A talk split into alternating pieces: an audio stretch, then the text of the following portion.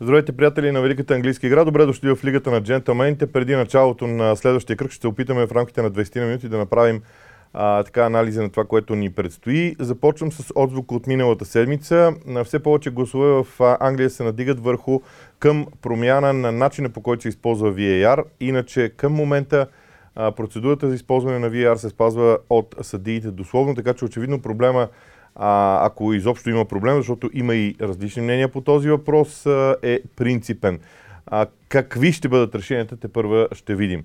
Сега, по отношение на тази седмица, това, което те първо предстои, безспорно най-интересният матч е двубой между Ливърпул и Тотнам, който ще се играе в а, неделния ден. Защо е най-интересният? Първо, защото Ливърпул за първи път в началото на сезона не е спечели в Висшата лига в миналия кръг. Второ, защото проблемите на Тотнам очевидно са доста големи чисто игрово и всеки очаква от някъде да дойде промяна. Този мач на Анфилд е една добра идея това наистина да се случи.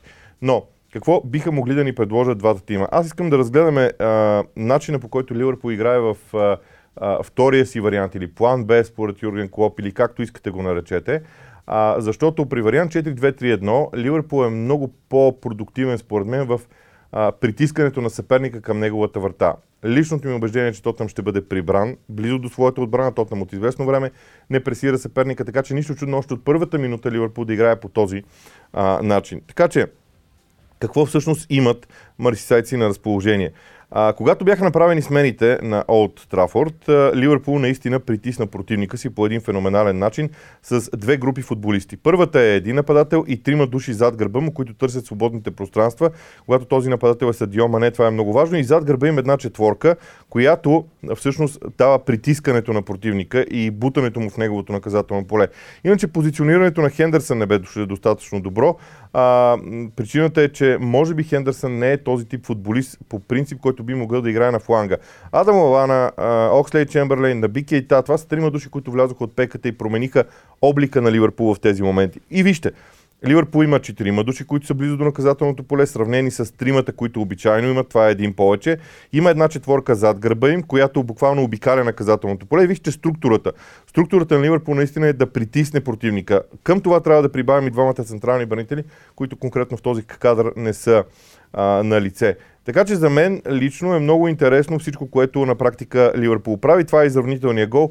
Той се дължи на това, че Ливърпул успява да вкара много хора в наказателното поле на противника, нещо, което в други случаи не се случва толкова често. И още една атака.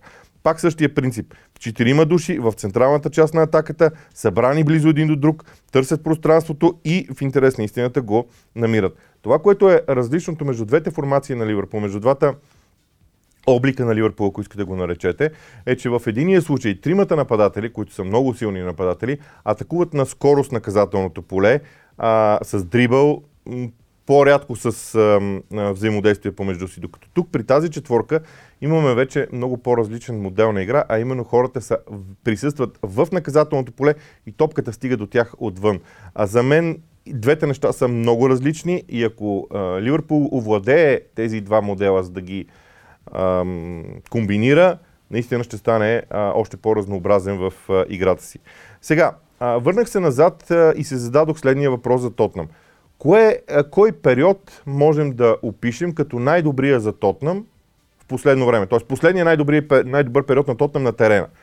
Стигнах до извода, че това е второто по време от двобоя срещу Манчестър Сити, когато на Етихат Стадиум Тотнам изравни резултата до 2 на 2. Какво се вижда в а, този а, отрязък от матч тогава? Така, първо, Тотнам посреща Манчестър Сити във вариант 4-4-2, според мен и също Ливърпул ще е същото. Опитва се да пресира, но трябва да кажем, не се справя добре с пресирането. Постепенно в хода на онзи двубой, на онези втори 45 минути, пресирането отпадна. Ето защо. Просто групирането на футболистите не е достатъчно добро по игрищо, така че определена зона да бъде наситена. А и нека да си го кажем, Манчестър Сити и Ливърпул излизат достатъчно добре от тази, тази преса, както се вижда и в момента. Тази зона пред линията на отбраната на Тотнам се насища много лесно, поради което според мен спорите срещу Ливърпул няма да а, пресират противника в неговата половина. По-скоро ще се опитат да бъдат достатъчно компактни, групирани в своето поле, като посрещането на атаките на Ливърпул ще идва вариант 4-4-1-1, както е показано и в случая. Тези две линии по 4 души са много важни, защото в тях, освен тези две линии, има и други взаимодействия 4 на брой, по двойки между отделните линии. Ето този синхрон, когато се спазва, за мен е ключово и тук играта на Тотнам би могла да бъде много успешна, защото тези четири двойки вървят и, и, и така са добре групирани помежду си, освен всичко друго. Така че имаме синхрон както на двете линии защита и полузащита, така и на отделните футболисти, които се намират един пред друг в тези формации. И стигаме до, може би, най-важния въпрос при Тотнам. Разиграването на топката на противников терен. А, това е другата въпросителна какво ще направи Ливърпул в тези моменти, разбира се, но на мен ми се струва, че ако Тотнам успее бавно и постепенно да изнася топката, както се вижда в този кадър, да стигне с подавания до другото наказателно поле, шпорите биха могли да имат някакъв успех. Защото подобно и на Ливърпул, тук Сити прави всичко възможно, за да има поне 8 души зад линията на топката в момента на разиграването. Тоест, пресирането на Манчестър Сити не е яростно. И тук може да поставим много сериозно въпроса дали във Висшата лига не се налага следващата тенденция, а така наречената геген пресен, която беше въведена с идването на а, да устарява вече като модел на игра. Знам, че е много рано все още да правим такъв извод, но когато топ отборите започнат да изоставят един модел в играта си и, и не го прилагат толкова често, това е знак, че големите умните глави в тази игра са намерили нещо, което не е чак толкова добро за него. Иначе виждате, виждате начина по който а, Тотнам организира атаките си в а, матчовете а, до този момент. Така че това е сблъсъка между Ливърпул Тотнам. На мен ще ми е интересно, разбира се, да гледаме и това, което се случи. Ще направим а, и анализите си в а, студиото преди матча. Норич срещу Манчестър Юнайтед. Естествено, Норич е а, така интересен за гледане, но нека отбележим нещо друго. Постепенно, бавно започват да се връщат играчите на Норич в игра. Вярно е, че те все още имат известни проблеми в отбраната. Не е ясно дали и там няма да се завърне някой друг футболист, което може би би било а, много важно, но Норич може да се окаже първия новак в дивизията, който да се опита да победи двата отбора от, а, на Манчестър в един и същ сезон след Увърхемптън и Портсмут, които между другото го направиха през сезон 2003-2004, но тогава Манчестър Сити не беше това, което е сега. Иначе, нещо за играта на Манчестър Юнайтед също, защото след двубоя срещу а, Ливърпул, Оле Солскияр излезе и каза, аз видях нещо в играта на Манчестър Юнайтед, което може да ни послужи за основа в а, бъдещето за развитието на този тим. Е, опитахме се да си отговорим на въпроса какво е видял Солскияр. Не можем да гарантираме естествено, че е това, което сега ще ви представим, но ето ви една различна гледна точка към а, всичко това. А, Подредбата в защита. Петима в отбрана, трима пред тях с доста агресивно действащи крайни бранители и вижте разстоянията между отделните футболисти в центъра на терена. 6, между 6 и 9 метра. Това е много добро, солидно покритие на линията на отбраната. Когато топката се отнеме, тогава Манионет автоматично преминава вариант 4-5-1, като Ашли Янг има задачата веднага да се изтегли максимално близо. От другата страна, подобно би следвало да, да е поведението и на Лан Бисака и дори в дадени моменти червените дяволи остават с трима в отбрана, като насищат фланговете, дават възможност в предни позиции да има двама, дори трима атакуващи футболисти след този дълъг пас, който видяхме. Така че това е една стратегия за преход, която Man United може да използва. Ето ги пак петимата в защита. Те се виждат много ясно а, отразени. Като тук гъвкавостта идва от това, че крайните а, футболисти по фланговете могат да са в линията на отбраната, но могат и да са в халфовата линия. Когато Юнайтед притежава топката, пък червените дяволи биха могли да са във вариант 3-4-3, както се вижда и в този момент а, в а, играта на отбора, като а, естествено в кадъра го няма и Лан Бисака, който може да бъде от другата страна на игрището. Ето го и Лан Бисака, който влиза в предни позиции. Така че за мен Манчестър Юнайтед в този двубой показа тази гъвкавост. И когато червените дяволи бяха принудени да се върнат в отбрана вариант 5-4-1, те станаха много негативни в действията си срещу Ливърпул и получиха в крайна сметка този гол. Защото а, най-силното оръжие, което Манчестър Юнайтед имаше в този двубой, бяха двама или дори трима души в определени позиции, които стояха близо до линията на атаката на противника. Иначе организацията в защита не е на перфектно ниво все още за червените дяволи и тази грешка, която постигна Марка Срохо, а, която направи Марка Срохо за изравнителния гол, че не изби топката в тази ситуация, защото той е длъжен да атакува топката и да я сбие, беше много фатална. За мен това е нещо, което е от а, изключително значение и да си призная, очаквам във времето Солскияр да развива този модел. Тоест да играе 3-4-3 генерално, като тази фигура, която да е вплетена между двамата нападатели, да е Пол Погба, а, той да е част от нападателната тройка, а, защото тази формация ще, му, ще им даде гъвкавост в а, действията и в а, отбрана. Ще видим дали това наистина ще се случи, дали, ще видим дали това е основата на играта. Започваме с петъчния двубой. Саутхемптън срещу Лестър. Светците спряха серия от три поредни загуби с равенството срещу Увърхемптън и играха добре. Аз коментирах този двубой и да си призная бях впечатлен от дисциплината, която Увърхемптън показа. Той Саутхемптън показа. Увърхемптън също, между другото. Но а, от началото на миналия сезон Саутхемптън е спечелил а, едва 5 от своите 23 домакински мача в а, Висшата лига. Това са 24 точки от тези двубой, което е най-малкото количество от всички отбори, които са били в Висшата лига и в двата сезона. Така че домакинството се оказва генерален проблем за тима на Саутхемптън. Но искам да ви покажа нещо, което струва ми се е важно за бъдещето на Саутхемптън, именно движението на Даникс без топка и изобщо начинът по който той играе. Вижте, пробивите на Дани Инкс в дълбочина, в, между коридорите на бранителите, движението му по този начин е наистина много важно за Саутхемптън, защото по този начин отбора може да присъедини хора от хафовата линия към атаката и да бъде активен. Тоест Дани Инкс, освен с своето движение, той дърпа със себе си и останалите футболисти на Саутхемптън и вади играта далеч от своята половина. Когато светците са затруднени в действието си и в изнасянето на топката, тогава ми се струва, че дългите подавания, към които Данингс отново има добър афинитет, са оръжие, което може да бъде използвано. Виждате, почти 45-50 метров пас а, зад гърба на отбраната. Данинг стига до топката, преборва се за нея, печели нарушение. Още един елемент в неговата игра в а, случая. Иначе, Саутхемптън по принцип играе стрима в а, а, отбрана в случая. Ето го Данингс в центъра на атаката. Той може дори да участва в отиграването на ситуациите. Това е неговото разнообразие. Смятам, че Данингс е един много добър футболист, отличен футболист за а, нивото, на което Саутхемптън е в а, момента. И той ще помогне страшно много на, на отбора да реализира а, идеите си за играта на игрището на терена. Той би могъл да се върне и малко по-назад, да подкрепи състава и когато тръгне контратаката обаче, забележете, Саутхемптън има 4 души в предни позиции. Само, че тези четирима не влизат достатъчно остро в наказателното поле. Не намират пространствата, не са директни в подхода си.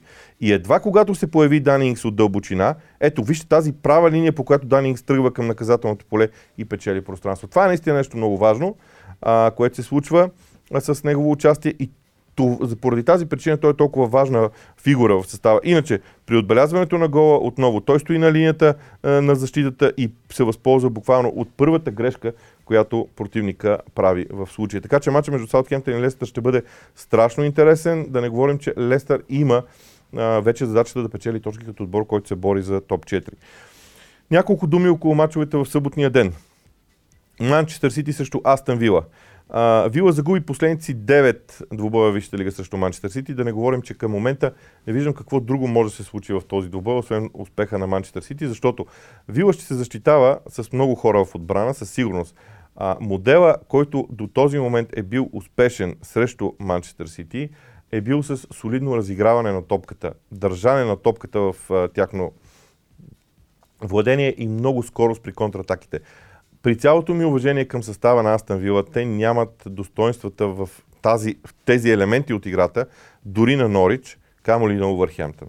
Така че ми е трудно да, трудно ми е да си представя, че Вила може да се противопостави на Манчестър Сити. В случая, естествено, големия а, интересен въпрос около Астан Вила ще бъде дали отбора ще посегне към игра с петима в защита или все още ще, се, ще си заложи на, на четиримата в отбрана и петимата полузащитници в случая, но нищо чудно тези петима полузащитници, повече от тях да са дефанзивни като менталитет. Брайтън срещу Евертън. Ето това е нещо много интересно, в коя посока отива развитието си Евертън. Защото победата в миналия кръг от дома срещу Уест намали напрежението върху Марко Силва. Това е много видно, много ясно, но те първа нещата ще се развиват и там. И за мен този двубой от решаващо значение. Да не говорим, че разиграването на Брайтън по принцип е много добро, но то стига до последната третина и там все още липсва достатъчно добра ефективност за състава на Брайтън. При Евертън обаче а когато те отнемат топката, много бързо пренасят играта в противниковата третина. В последния матч се видя това. Поради което ми се струва, че карамелите биха имали а, страхотна успеваемост с скоростта на своите футболисти в предни позиции и точно тази бързина може да им донесе много сериозни успехи в а, двубоя. Лотфорд също Борнемут. Чудесна възможност на Лотфорд да запише първата си победа за сезона. Те играят у дома. Лотфорд направи вече няколко добри мача, но забележете. А, силната им игра е срещу Арсенал и срещу Тотнам, е срещу отбори, които разиграват топката. Борнемут е същия и според мен това е наистина вариант Лотфорд да стигне до първата си победа за сезона. В случая да не говорим, че на мен ми се струва, че м- на последните мача Лотфорд заслужаваше повече точки, отколкото взе. Друг интересен матч е West Ham United срещу Шефът Юнайтед. Защо е интересен? Защото а, първо ще започна с един факт. Крис Уайлдър а, е спечелил 79 мача в а, лигата като менеджер на Шефът Юнайтед. В четирите професионални дивизии само Юрген Клоп и Пеп Гвардиола спечели повече в този период. Да, трябва да уточним, че много голяма част от тези мачове на Крис Уайлдър са в чемпионшип, но все пак не е за подценяване. Да не говорим, че Шефът Уенсди е единствен отбор заедно с Ливърпул, който няма загуба като гост в дивизията до този момент. Това също е много важно в тази среща. Но на мен ми се струва, че Уест Хем има а, така пред себе си много важно предизвикателство тук да докаже, че може да побеждава такива тимове и разочарованието от загубата и от Кристал Палас и от Евертън би трябвало тук да бъде вменено. Но не забравяйте, Шефът Юнайтед играе много успешно в отбрана навън. А това е отличителна черта на този интумвак и им помага страшно много. Продължаваме към Бърни срещу Челси.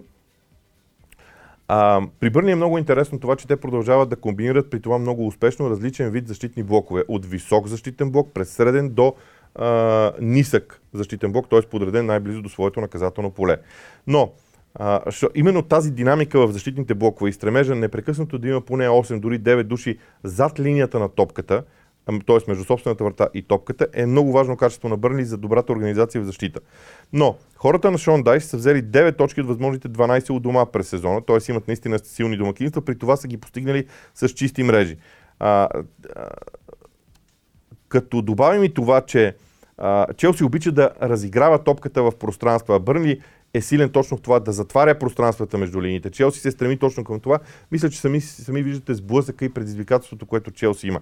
За мен този матч за Челси ще е поправката на Франк Лампарт от двубоя срещу Шефият Юнайтед, защото Шефият Юнайтед има подобен стил на игра като този на Бърнли. А, неделните матчове, а, освен тези, с които започнахме, разбира се, Нюкасъл също Увърхемптън. Това пак ще е по-своему един любопитен двубой, а, защото Увърхемптън навлиза в страхотна форма. Някак отбора се справи, настрои се към изискванията, които имат а, динамиката в мачовете в Европа. А, ще мине още малко време и можем тогава да направим класация как справя Увърхемптън след мачове в Европа, но те наистина заиграха добре. А, да не говорим обаче за някои неща свързани с Нюкасъл. Нюкасъл Вярно, че не играе много силно, но се опитва да бъде много ефективен и от дома специално се справят. Те не са побеждавани от дома. От първия кръг, когато загубиха от Арсенал с 0 на 1, но матчът далеч не беше толкова лош, чисто позиционно и като игра за Нюкасъл. Така че те са добър домакин. Иначе, Увърхемптън ще играе стотния си матч като гост в Висшата лига, като а, оставям това, че по принцип е ясно, Увърхемптън не е чак толкова успешен като гост в Висшата лига, но има два отбора, които са а, изигравали конкретно стотното си гостуване в Висшата лига на терена на Ньюкасъл. Това са Съндърланд и Уотфорд. И двата отбора загубиха. Ако искате да вярвате в такива статистически факти, имайте го предвид. И накрая завършвам с двубоя между Арсенал и Кристал Пала, защото той също в моите очи е много а, любопитен, чисто тактически. А, на първо място това, че Унаймер има много сериозни проблеми в Висшата лига, защото отборите много бързо се нагласиха към стила на игра, който той предлага. А, той категорично все още се колебае между два варианта на игра. Между вариант с 4-3-3 а, и вариант 4-2-3-1. Има разлики, ние ги показахме по-рано в предаването при Ливърпул. А, поради тази причина ще е интересно на какво ще заложиш сега в а, матча. Аз искам да ви покажа нещо за Кристал Пала, защото Кристал Палас много пъти сме говорили защо не се притесняват да се защитават. Има един много интересен модел на игра в защита, който Рой Хорстен се опитва да въведе. А, това е движението на Лука Медивоевич между двете линии. Павас започва по, по презумция вариант с петима в а, а, средата на терена, но в определени моменти, когато Павас бъде принуден да се пребере в нисък блок пред наказателното си поле, Лука Миливоевич, като опорен полузащитник, а, се връща обратно и застава в линията на отбраната и там се показват петима. петима. Така че ето какво прави всъщност Лука Миливоевич в матча. Вижте сега, това е картина от Манчестър Сити и едва ли може да придобием по-добър пример от това а, как Лука Миливоевич действа. Но как е подреден Палас? Един нападател, петима, от които вижте как а, двама или Лукам или Вове ще се връщат по-назад. Целта е да бъдат пресечени подаванията, т.е. да застанат играчи на Кристал Палас на линията на подаванията на съперника. Това е много важно, т.е. подаванията да не намират хора между линиите. И всъщност в един момент вижте взаимодействието на Лука Миливоевич с двамата централни защитници. Той се връща в ето тази зона между тях. И когато се забави, това носи проблеми, защото централните бранители на Пала с лекота отиват на страни те не се притесняват да отиват да подкрепят крайните бранители, защото знаят, че Лука Миливович ще се върне. И ако той не се върне, тогава пространството става голямо. И вижте сега какво се случва при първия гол на Манчестър Сити. Точно от това движение на Лука Миливович назад. А, ето го разиграването. Гари Кехи отива в страни. Лука Миливович трябва да се върне назад. Забавя се с връщането си назад. Той тук вече трябва да е в тази линия, за да подкрепи линията на отбраната, поради което Томпсън трябва да смени човека, когато пази, да отиде по-напред и тогава човека на Томпсън остава абсолютно празен. Ето така трябваше да са подредени играчите на Палас, ако Лука Миливович се бе върнал назад. Ето това е всъщност генералния а, проблем в това взаимодействие на Кристал Палас. Ако противника хване неподготвен Лука Миливович. А, второто нещо, заради този много важен елемент в играта на Палас. Лука Миливой е човека, който спира контратаките на съперника. И когато Манчестър Сити направи тази контратака и остави Лука Миливоевич зад гърба си, отбраната на Палас не се подреди достатъчно бързо. Ето това са моментите, в които продължаваме да очакваме а, Палас а, да е по-ефективен. Вижте, не са подредени. Тук те трябва да е по-близо до Давид Силва, да пресече движението му в предни позиции, за да може съответно а, тази атака да бъде а, спряна за състава на Кристал Палас. Това са неща, които Палас прави. Заради това Кристал Палас победи а, Арсенал миналия, миналата пролет у дома, защото успява да затваря добре коридорите и да не позволява на хора като Лаказет и Обамеянг да действат по най-добрия начин. И да завърша. Проблемите на Унай Емери стават все по-сериозни в Арсенал. Имаше слухове за това, че ако Арсенал не спечели следващите си два домакински матча, а, ще бъде а, потърсена промяна. А, за мен това не е невъзможно да се случи, ако Арсенал не вземе 6 точки от следващите, две, следващите си две домакинства обаче. Уточнявам го като условие. А, защото това ще е голямо разочарование. И за мен а, всяка една грешна стъпка вече на Унай ще се гледа през а, различна призма. А, ако Арсенал в мачовете си с топ отборите не се справя по най-добрия начин, това може и по някакъв начин да бъде неглижирано. Но ако Унаймери се провали у дома срещу отбори, които по принцип трябва да са зад Арсенал в класирането, това ще бъде много тежък удар а, за, за него. Аз продължавам да смятам, че нещата не се получават. Вижте, той беше назначен миналия май. Това е почти година и половина. 16, 17, 18 месеца. Не, не са 18 още, но, но това е твърде много като време а, за, за неговата работа в Арсенал, така че наистина е много важно да видим как всичко ще свърши. До тук с анализите на кръга, който предстои. Напомням ви, че може да ни намерите и да гледате и други подобни епизоди в VBOX 7, канала ни се казва Лигата на джентълмените.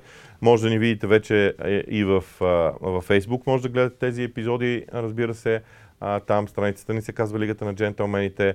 Вече има и подкаст версия на нашето предаване. Надявам се, че тези хора, които са в чужбина, могат да я слушат, ако тогава, когато е с... Защото в чужбина не може да разпространяваме картина от Висшата лига. А, така че има всички условия, създадени са всички условия, благодарение на целият екип, който работи за а, това предаване, всички условия да може вие, вие да виждате и чувате това, което ние правим. Надявам се да изпитвате удоволствие. Не забравяйте, че утре вечер около 19 часа или по-скоро точно 19 часа ще се постараем отново да направим поредния лайв в Facebook. От мен, от целият екип, който приготви това предаване, наистина желая ви приятни следващи минути. Bye.